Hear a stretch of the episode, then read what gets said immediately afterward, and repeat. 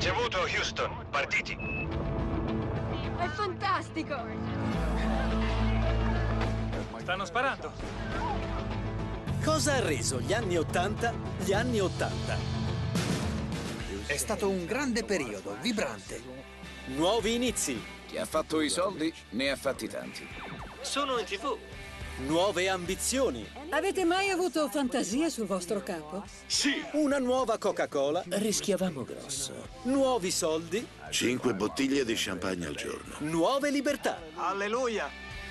Oh cielo! Signor Gorbaciov, C'è un guasto. abbatta questo muro. Che altro c'era negli anni Ottanta? Una grande energia. Gli anni Ottanta, il decennio che ci ha cambiato. Gli anni Ottanta, per alcuni dieci anni di lampi, spazzatura e troppi soldi. Sarà, ma è successo molto molto di più in quel decennio di trasformazioni. Agli inizi degli anni Ottanta, per molti il mondo è un posto oscuro. C'è una crisi di fiducia. Nei primissimi anni Ottanta c'era ancora l'atmosfera degli anni 70.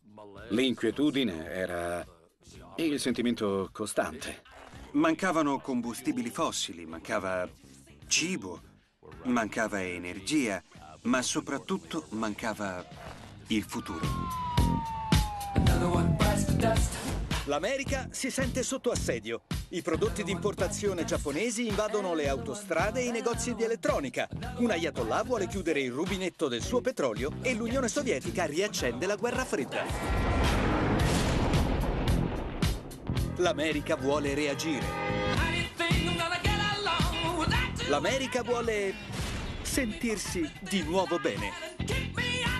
Un gruppo di New York sta per conquistare il mondo. Per noi è iniziato tutto come uno sfogo, una festa. Insieme a delle stelle di Hollywood Thomas Jefferson disse che le rivoluzioni partono dai muscoli. e degli improbabili dilettanti. Come paese cercavamo qualcosa che ci facesse stare bene.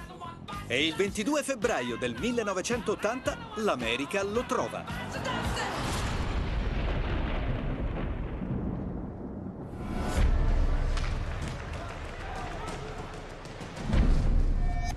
Eravamo un gruppo di ragazzi con i piedi per terra. Giocavamo a livello amatoriale, appartenevamo alla classe operaia e avevamo una grande etica del lavoro. I nostri genitori, le nostre città, le nostre comunità eh, avevano fatto molti sacrifici. Prima delle Olimpiadi verniciavo i ponti d'estate. Mia madre era appena scomparsa e mio padre aveva perso il lavoro. Russi erano in Afghanistan, dove c'era la crisi degli ostaggi. Eravamo stanchi di essere emarginati e della situazione economica. La disoccupazione, il costo della benzina. Eravamo stanchi. Olimpiadi invernali del 1980, Lake Placid, USA. Sul campo da hockey, le tensioni della guerra fredda stanno per riaccendersi. L'Unione Sovietica è la nazionale più forte. Dopo aver vinto l'oro alle ultime quattro Olimpiadi, le loro armi non sono più tanto segrete. Erano soldati dell'Armata Rossa, era il loro lavoro. Ecco come l'Armata Rossa insegna alle truppe a non avere paura. Reclutati dall'esercito sovietico, questi presunti dilettanti si allenano 11 mesi all'anno. Il numero 24. È il 13 febbraio. A Lake Placid iniziano i giochi. Ma nel 1980 la recessione degli Stati Uniti si fa sentire anche negli alloggi per gli atleti. 40 fra madri, padri, sorelle e fratelli degli atleti affollano questa casa. Non è proprio un bel vivere. Non vinceranno certo la medaglia d'oro per l'ordine. Guidati dall'allenatore Herb Brooks, queste matricole sorprendono tutti.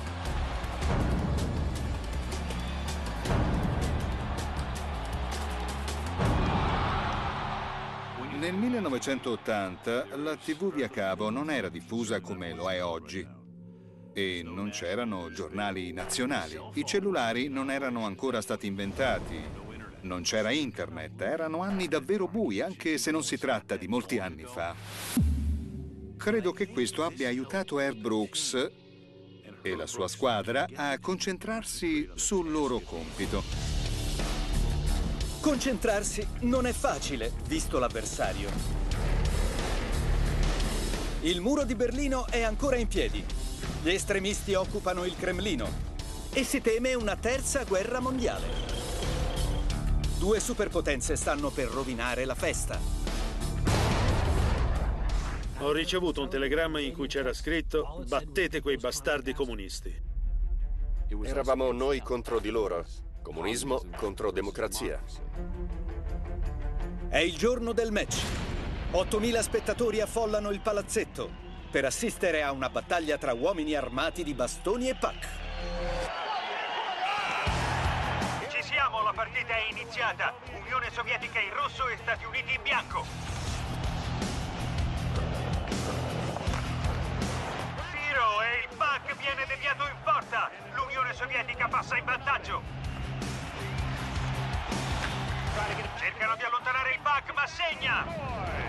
Dovevamo accorciare le distanze, altrimenti la partita sarebbe finita. Mancano pochi secondi. Terminare il primo tempo in vantaggio per i sovietici sembra un risultato scontato. Ma gli inesperti americani la pensano diversamente. Mark Johnson è corso verso di me e ho pensato, ma dove va? Tretiak, ma Johnson è lì e segna a un secondo dalla fine del primo tempo. Di nuovo in partita. Poteva succedere di tutto.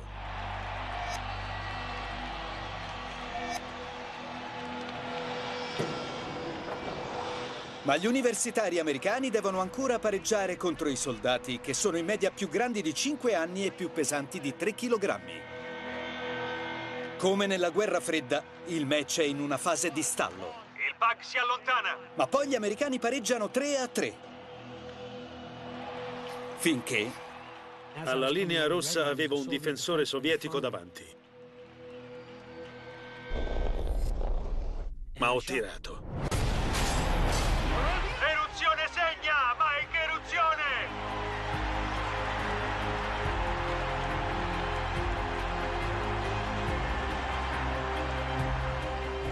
Era una bolgia di 8.000 persone, stavano per far crollare il tetto.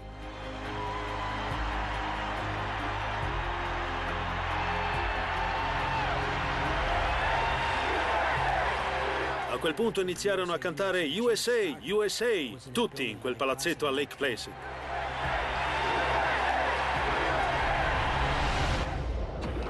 Ma i festeggiamenti potrebbero essere prematuri.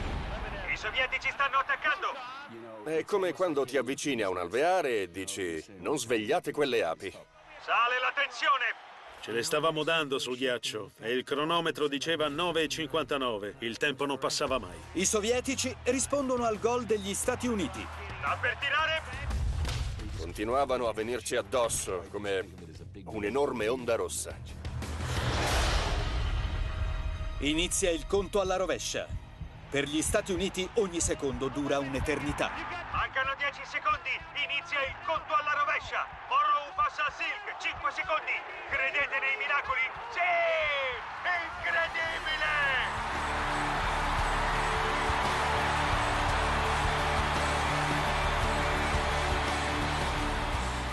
Che emozione. Ci abbracciavamo in lacrime. Ricordo di aver guardato verso l'alto. Tutte quelle bandierine. Erano tutti fieri di noi. Mi ripetevo, abbiamo battuto i russi. Vorrei che il paese potesse rivivere quell'emozione. Non è stata solo una partita, è stato qualcosa di più. È stato un miracolo. Due giorni dopo, gli Stati Uniti battono la Finlandia e vincono l'oro olimpico.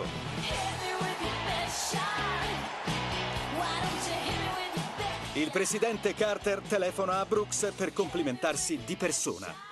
Volevo solo farle sapere che tutta la nazione è fiera di voi. Cercavamo di lavorare, ma era impossibile perché tutti avevano un occhio sull'Iran e l'economia e l'altro sulla partita. Contro ogni pronostico, 20 matricole hanno mostrato al mondo che gli Stati Uniti possono prevalere.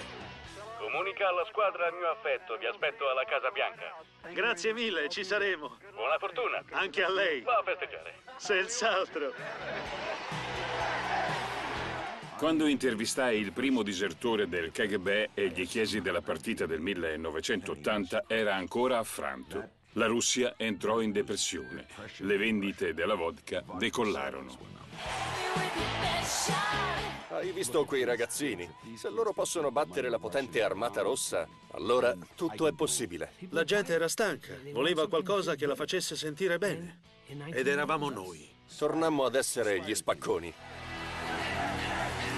L'America è vicina a una svolta. Ma serve più di una partita di hockey per cambiare la direzione della nazione. E fortuna vuole che Ronald Reagan abbia appena iniziato la sua campagna elettorale, proprio mentre l'umore della massa è alle stelle. Possiamo rendere l'America di nuovo grande. In molti credono in lui e la sua è una vittoria schiacciante. Farò il massimo per giustificare la vostra fiducia. Pochi minuti dopo la sua elezione, tutti i 52 ostaggi americani vengono liberati dall'Iran. Finalmente, dopo 444 giorni. Ronald Reagan diventa il simbolo americano del decennio grazie a un tempismo che non l'ha mai abbandonato. Un uomo che dice di gradire una doccia fredda ogni mattina sta mentendo su altre cose. Ronald Reagan è stato sia causa che effetto. È arrivato nel momento migliore, gridando a tutti: America, sei grande, siamo grandi, bravi, fantastici. Rialzatevi da terra. Grazie mille a tutti. Ci ha fatto credere che siamo una città che splende in cima a una collina. Ha ristabilito la fede americana. Nel 1980 il patriottismo non è diventato solo popolare, è diventato un pretesto per la politica. Un pretesto culturale. L'America viene travolta da un'ondata di ottimismo, ma nel Regno Unito è un evento rimasto impresso nella storia ad alzare il morale del popolo. Il 29 luglio del 1981 la Gran Bretagna è in un momento molto positivo. Più di mezzo milione di persone affollano le strade di Londra. Il principe Carlo sta per sposare Lady Diana Spencer. In moltissimi pensavano che sposando Diana, il principe Carlo si sarebbe assicurato il futuro della monarchia. Lei era attraente, lui l'erede al trono. La giornata era meravigliosa, era una fantastica occasione, erano tutti in fermento. Gli occhi di tutti sono sulla ventenne Lady Diana. Ex assistente d'asilo sta per diventare la principessa del Galles, nonché un'icona mondiale e la donna più fotografata al mondo. 3.500 invitati affollano la cattedrale di St. Paul per assistere al matrimonio. Vi dichiaro marito e moglie. Ad assistere ci sono anche 750 milioni di spettatori televisivi. Al tempo non c'erano mai stati grandi eventi televisivi mondiali e quello fu un momento molto felice. Forse un po' troppo chiacchierato, ma era una vera favola. Un matrimonio da favola e un presidente ex attore. E che Dio mi aiuti. Che riescono a risollevare il morale del popolo. Ma il passo successivo di questa rivoluzione sfrutterà la tecnologia per arricchire e intrattenere l'individuo.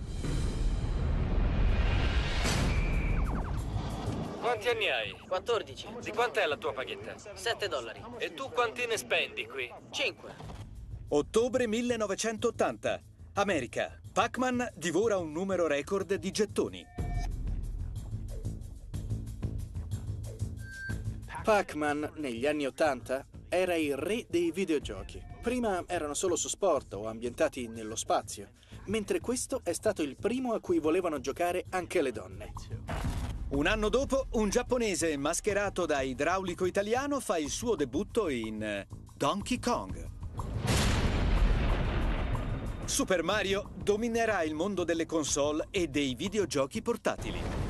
Rendendo prodotti elettronici e auto sempre più piccoli, il Giappone cresce a dismisura. La sua economia esplode. Transistor, microchip, Tutti i prodotti che un tempo erano a disposizione solo delle grandi fabbriche divennero oggetti personali. Il più personale di tutti è il Sony Walkman, il primo stereo portatile del mercato di massa. In America infrange ogni record. Puoi sentire la musica a un volume così alto da zittire il mondo. Per le vostre canzoni preferite. Il prodotto audio più popolare di sempre.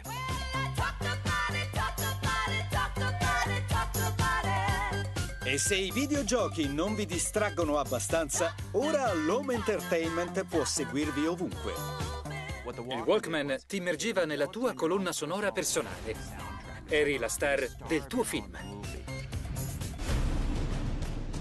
Ma una star del cinema porta avanti questa rivoluzione personale. Una rivoluzione alimentata da un'altra invenzione di massa giapponese che trasformerà i nostri salotti in palestre e cinema.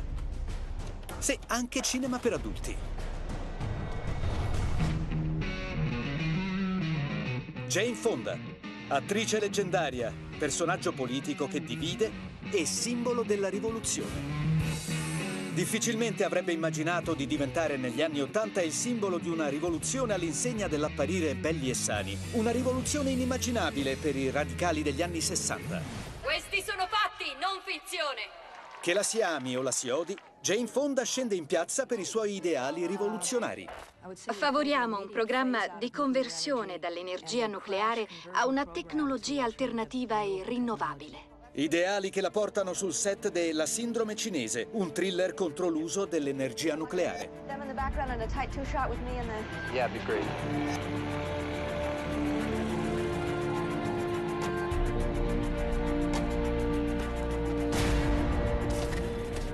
Indossavo delle scarpe altissime. Ero vanitosa e volevo che le mie gambe apparissero lunghissime. Sono caduta fratturandomi un piede per la seconda volta nello stesso punto.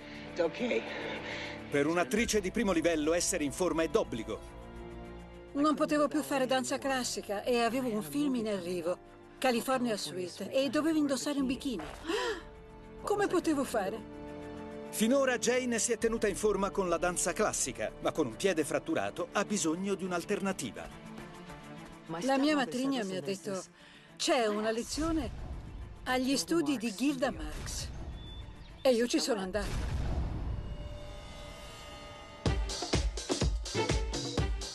Un'ora e mezza di bellissima musica. Mai fatto una lezione così. Ha sconvolto la mia vita. Jane Fonda decide di dedicarsi a una nuova causa, portare alle masse un esercizio di pari opportunità. Non si pensava che le donne potessero sudare e non c'erano lezioni di aerobica di nessun tipo. Andavi in palestra e ti mettevi in piedi sul macchinario con una fascia intorno al sedere che ti faceva vibrare. C'era soltanto quello. In giro ci sono poche palestre dedicate alle donne, così Jane ne costruisce una tutta sua. Spesso teneva una lezione alle 6 del mattino e poi andava a recitare in un film. E quella lezione era affollatissima. Il solo fatto di poter sfiorare il gomito di Jane Fonda e sudare con lei rendeva tutto divertente. Mi ha cambiato la vita. Thomas Jefferson disse che le rivoluzioni partono dai muscoli. Jefferson potrebbe anche non aver detto questa frase, ma Jane sfrutta la tecnologia dell'home video per portare i suoi allenamenti nelle case di tutti. Non avevo mai usato una videocassetta e non conoscevo nessuno che avesse un videoregistratore a casa. Il mercato dei videoregistratori non è ancora esploso e ci si chiede se sia legale registrare programmi dalla TV. Nel 1981 solo il 2% delle famiglie statunitensi possiede un videoregistratore e di questo 2% non tutti guardano i film di Jane Fonda. Un mercato che un paio d'anni fa esisteva a malapena. Il 50% di queste videocassette sono film pornografici. Sono molti i motivi per cui Jane non vuole oltrepassare questa barriera tecnologica. Ho detto assolutamente no, sono un'attrice. No, non lo faccio. Poteva rovinare la mia carriera. Ma nel 1981 decide di proporre la sua rivoluzione dell'apparire belli e del sentirsi bene a un pubblico più ampio. Accetta di prestare la sua voce per un video dei suoi allenamenti. Ok, scusate, possiamo rifare quella parte? Grazie. Ho pensato, se la gente mi vede tutti i giorni in body, sarei credibile con i miei diversi personaggi sul grande schermo. Ma il regista Sid Galanty non accetta rifiuti. Dovevo convincerla che avrebbero comprato quelle videocassette perché c'era il suo nome sopra. Era lei che volevano. E me lo ripeteva, me lo ripeteva. E così mi sono detta. Io non so chi li comprerà, ma potremmo farci qualche soldo. Inoltre potrebbe aiutare l'organizzazione politica e così ho accettato. Ma la politica sta per diventare un fatto personale.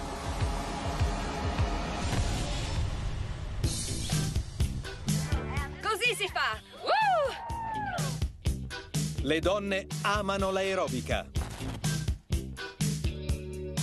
E quasi tutti vogliono sentirsi in forma.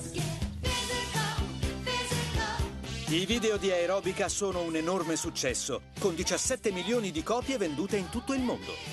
Seguiranno altri 23 video di successo. Se vivevi a Chicago o a New York, potevi allenarti con Jane Fonda e fare le stesse cose che faceva lei nella sua palestra. Era un'idea geniale. Jane Fonda è la prima a mettere la persona al centro della politica. Apparire belli diventa la nuova ideologia degli anni Ottanta. Improvvisamente le donne hanno realizzato che non dovevano fare più diete estreme, non rischiavano più dei disordini alimentari, potevano allenarsi nella privacy di casa loro, perfezionando il loro corpo. L'esercizio avrebbe cambiato anche i loro cervelli e l'opinione che, che avevano di se stesse. Ehi, come va ragazzi? Alzatevi! Io sono Carrie e lei è Buddy Rice. Siamo della Corporate Sports Unlimited. All'inizio degli anni Ottanta, tutti ti consigliavano di apparire in forma. Perché? Perché dimostra che sei una persona determinata, concentrata. Apparire in forma era uno status symbol. Molte aziende americane hanno capito che il fitness aumenta i profitti. Ad allenare i dipendenti ci pensa un esercito di Schwarzenegger in tutina. La rivoluzione dello stare in forma passa da un pubblico di nicchia alla massa e il sudore diventa sexy. Forza! Non siate pigre! Fate l'occhio della tigre! Jane Fonda's Workout crea una rivoluzione parallela nel settore della tecnologia. Nel giro di un anno negli Stati Uniti le vendite dei videoregistratori raddoppiano. È un fenomeno commerciale. Le aziende vanno alla grande. Una famiglia americana su dieci ha un videoregistratore. I primi acquirenti alimentavano un'industria del tutto nuova, quella dell'home video, che è decollata come un razzo. All'inizio del decennio solo poche persone avevano un videoregistratore. Alla fine del decennio quasi tutti ne avevano uno. Workout diventa il video più venduto degli anni Ottanta. Grazie a quella frattura al piede, Jane Fonda dà vita al settore dell'home video. Vorrei tanto dire che era una brillante donna d'affari, ma mentirei. È stato solo un colpo di fortuna. Il tempismo è tutto negli affari. E un ragazzo che ha appena abbandonato gli studi sta per diventare l'uomo più ricco del mondo. Le cose cambiano velocemente in questa industria ed è stata la voglia di essere il primo che mi ha fatto lasciare gli studi.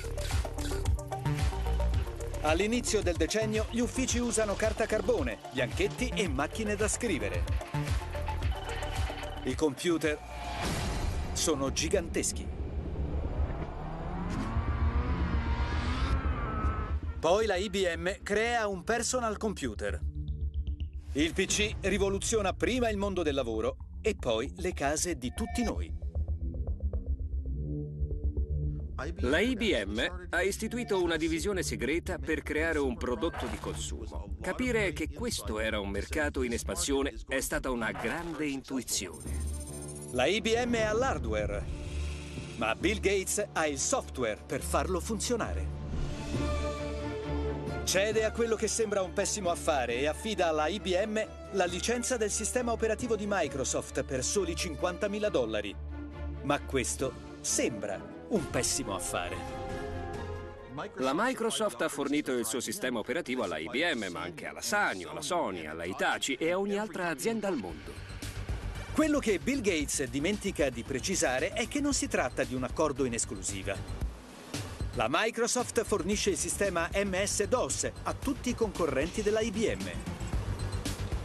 Non è stata la IBM a batterci sul mercato in quel periodo, è stata la Microsoft.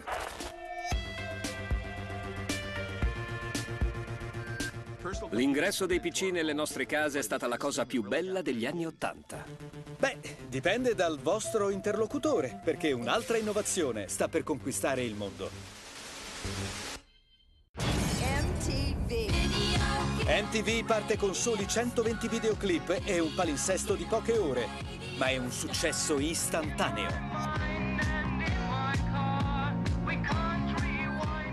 Quando abbiamo iniziato non avevamo molti video, quindi c'erano molte repliche. Sono Nina Blackwood. Era incredibile poter vedere questo nuovo tipo di programma a casa propria. Sempre qui su MTV. Il canale va in onda 24 ore su 24, ma non tutti riescono a riceverlo. La TV via cavo è in una fase embrionale. New York non aveva la TV via cavo quando è stato lanciato MTV.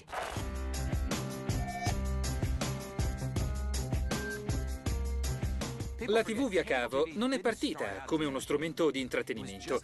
Era un modo per far arrivare la TV a chi viveva in zone isolate, lontane da una buona banda di trasmissione. Per aumentare i suoi abbonati, MTV ricorre a uno spot degli anni 50. Voglio i miei Maple! Voglio la mia MTV! Voglio la mia MTV diventa uno degli slogan più famosi e azzeccati del decennio. Negli Stati Uniti degli anni Ottanta, io voglio diventa un'espressione positiva. Io voglio questo, voglio comprare quello. La mia MTV, specificatamente io. Cosa voglio? Non mi importa se quello che voglio dà fastidio a qualcuno. La TV del rock and roll è arrivata per restare a lungo. Ma la playlist trasmette solo rock e viene criticata da Rick James, David Bowie e dal presidente della CBS Walter Yetnikoff. MTV non trasmette video di artisti di colore in rotazione, nemmeno quelli di Michael Jackson. MTV non lo trasmette. Ah no? Non trasmettono Beat It o Billie Jean, perché dicono che è un canale musica rock. Alla minaccia di Yetnikov di ritirare tutti gli artisti della CBS dal canale, MTV cede prontamente e trasmette Billie Jean. La disco passivo! La disco passivo! Primi anni 80, Stati Uniti. Il rock e la musica nera sono due mondi a parte. Durante la famosa Disco Demolition Night del 1979 vengono incendiati dei dischi e molti fan bianchi del rock si oppongono alla musica nera. Ma la polarizzazione razziale si spinge molto più in là. Un anno dopo, nel 1980, Miami vive la peggiore rivolta etnica di un'intera generazione. 15 persone sono morte, gli ospedali sono pieni di feriti e gente terrorizzata. Ma lontano dai campi di battaglia una nuova forma d'arte invade le strade. Dalle proteste nasce un nuovo stile. Per tre ragazzi è una rivoluzione che parte dal cortile di un istituto cattolico di New York. Un dodicenne, Daryl McDaniels, sta per ascoltare una musicassetta per la prima volta. Sentivamo una voce che cantava Mess around in New York town, you go down with the disco Chiba clown. Don't stop till you get on the mountain top. And when you reach the top, it said you reach your peak. E poi si è fermata. E noi, rimettila. Quella che sta ascoltando Daryl è una registrazione del DJ locale Eddie Ciba. Qualsiasi cosa fosse, volevamo sentirla per altri 30 secondi. Siamo rimasti lì per mezz'ora a riavvolgere il nastro. Suonava bene, aveva un grande sound. Ci ha colpito nell'animo. Daryl e i suoi amici Joseph Ron Simmons e Jason Misel vogliono fare lo stesso. Per noi è iniziato tutto come uno sfogo, una festa. Nei primi anni Ottanta trascorrono la loro adolescenza nella mansarda di Joy, dove Daryl scrive delle rime in rap. The D's for doing it all of the time. The M's for the rhymes that are on mine. The C's for cool, cool as can be. Why you wear those glasses? So I can see. E nel 1982 il fratello di Run, Russell Simmons, promotore musicale e organizzatore di Block Party, dà loro un nome, Run DMC. No instruments needed, just two record players, a stage, a crowd, and, and two, two rhyme sayers. Russell gli fa registrare una demo, ma i ragazzi bianchi odiano il rap molto più di quanto odino la disco. Russell ha portato quella demo a tutte le maggiori etichette, ma veniva sempre respinta. Lo stile dell'hip hop era così nuovo che la gente lo vedeva come una moda passeggera estiva. E potenzialmente illegale. L'hip hop sfrutta spesso la musica degli altri, coperta da diritti d'autore.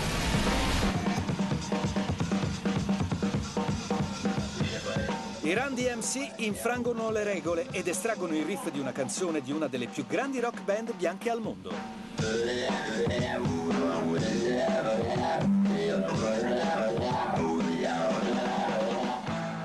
Era funky, funzionava. L'abbiamo campionata e mandata in loop. Io e Run la sentivamo e ci mandava fuori di testa. Ma il giovane produttore Rick Rubin ha un'idea diversa. Dai Run DMC si aspetta molto di più che un semplice campionamento di Walk This Way. Si aspetta un pezzo che invertirà le tendenze e propone loro di registrare l'intera canzone insieme agli Aerosmith. Rick ha tolto il vinile dal piatto e l'ha dato a me e a Run, dicendoci di imparare il testo. Abbiamo messo subito la puntina sul disco. Avevamo penna e foglio, la base faceva così. Mai sentito il testo.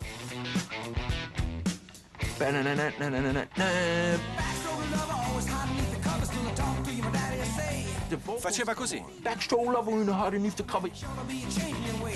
Ho alzato la cornetta e ho detto, ehi, te lo scordi! Non ha senso! Noi sentivamo questo. Fa schifo! Non canteremo mai questa canzone! Il gruppo si rifiuta di registrare il singolo. Per noi l'idea di fare una cover di Walk This Way era la cosa più ridicola di sempre. Ma per loro non è l'unico ostacolo.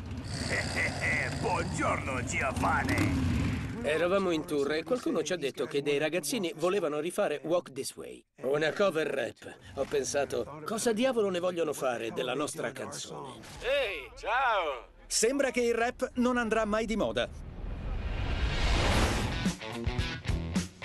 C'è la musica rock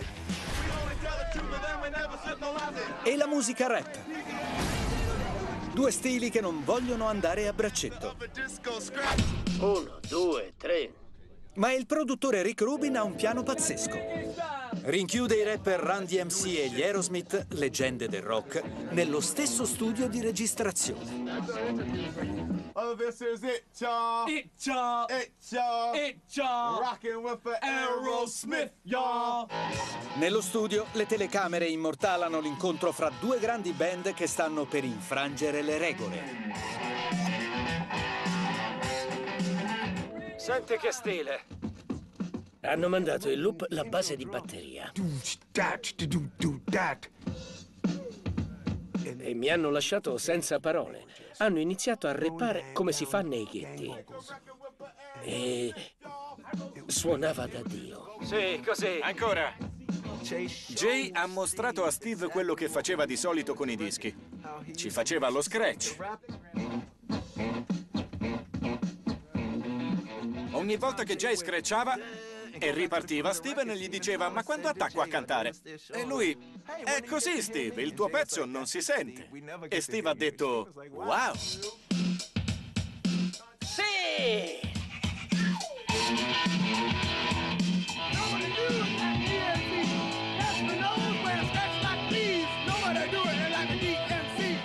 So riconoscere una bella canzone e sono sempre il primo a esultare se funziona. Perché questa versione sarà diversa dall'originale? Perché ci siamo noi.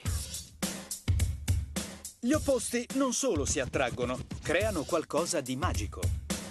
Non solo in uno studio di registrazione, ma in un videoclip girato per MTV.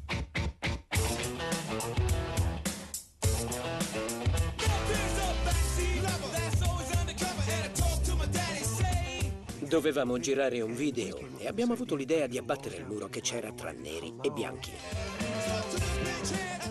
Ho preso l'asta del microfono e... Era come nei cartoni, con quel rumore. Mi sono quasi stirato i muscoli della schiena. Ero arrabbiatissimo perché mi prendevano per il culo. Mi sono fermato e poi ho ricominciato a battere fino a rompere il muro. Poi si è vista una luce. Era perfetto.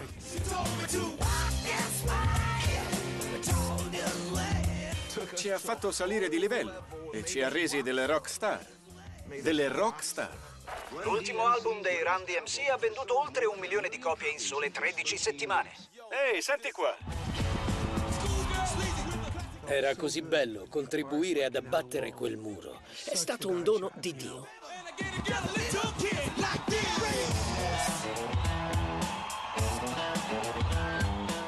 Ho sentito che tutti i ragazzi al college impazzivano per Walk This Way. Nel mio dormitorio, bianchi e neri si sedevano insieme per ascoltare la musica.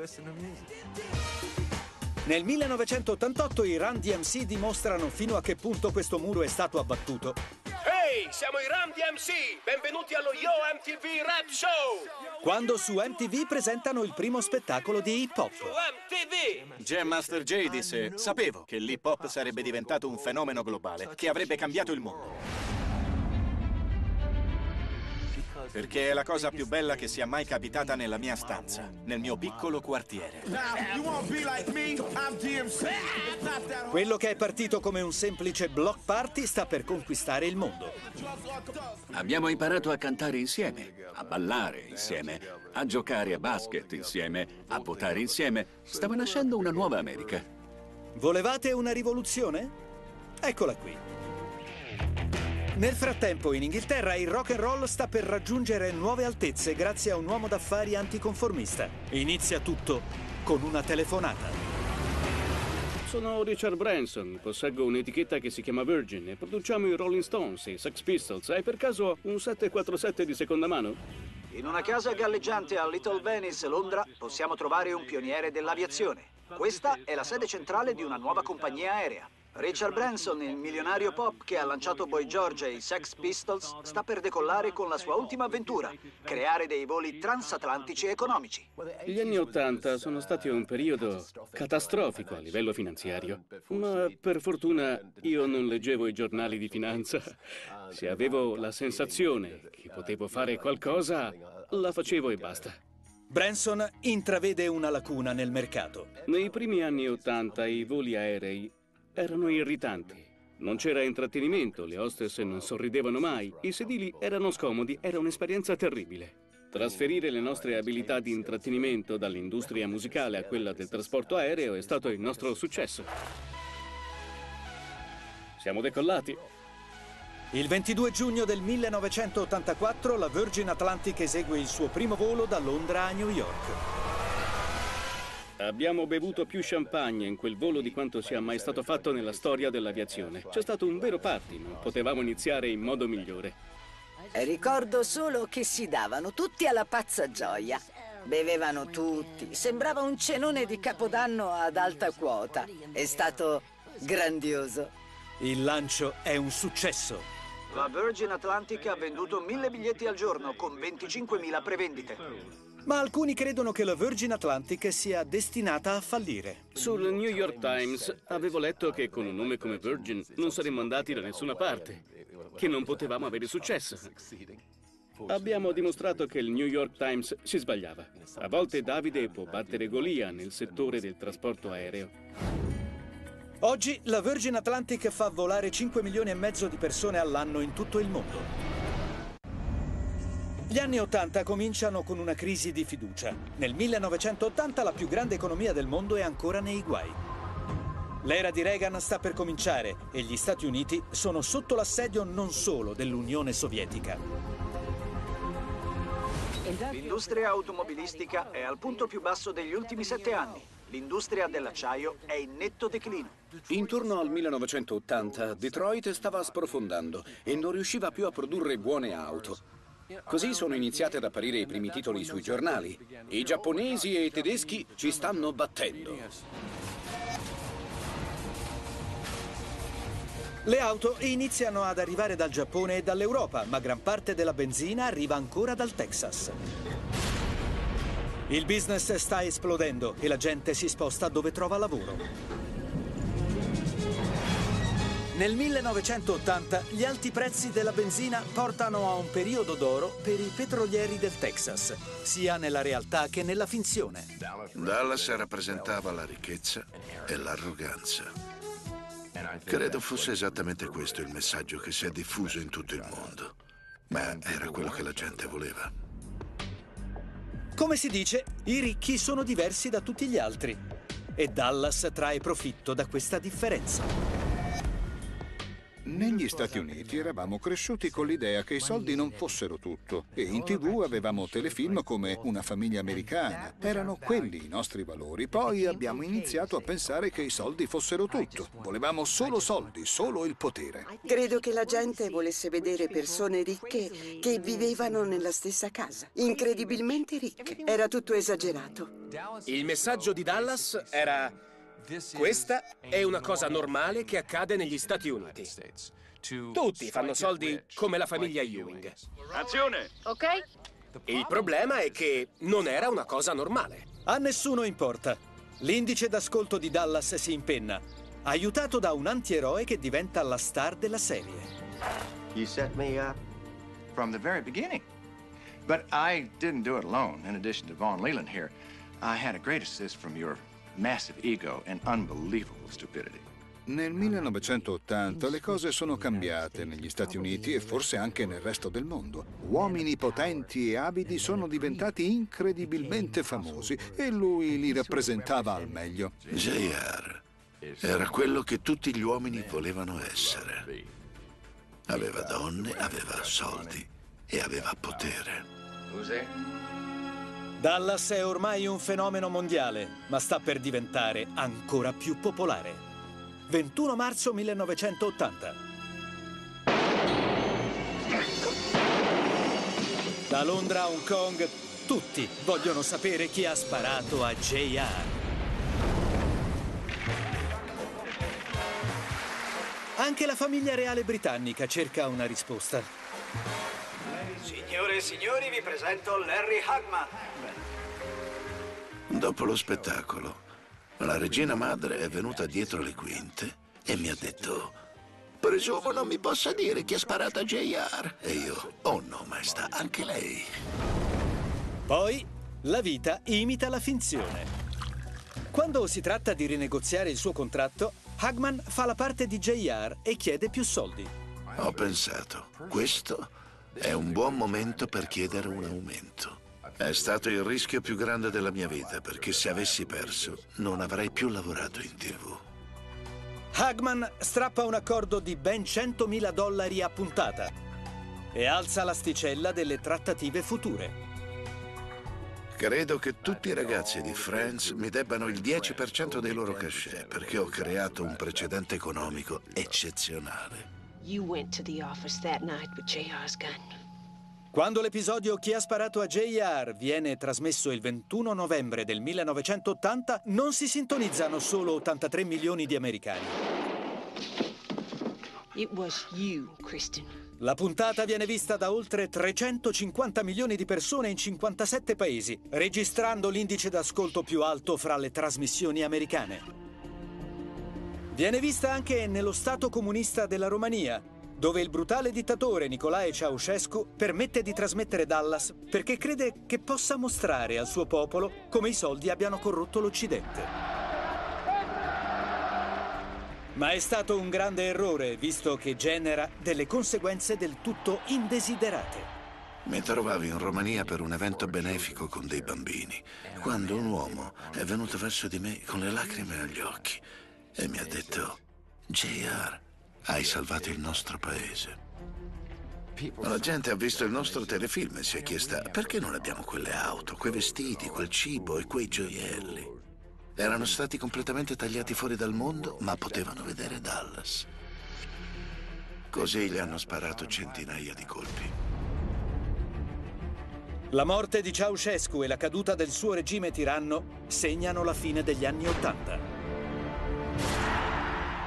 Ma all'inizio, imparare come sentirsi bene diventa la tendenza del decennio.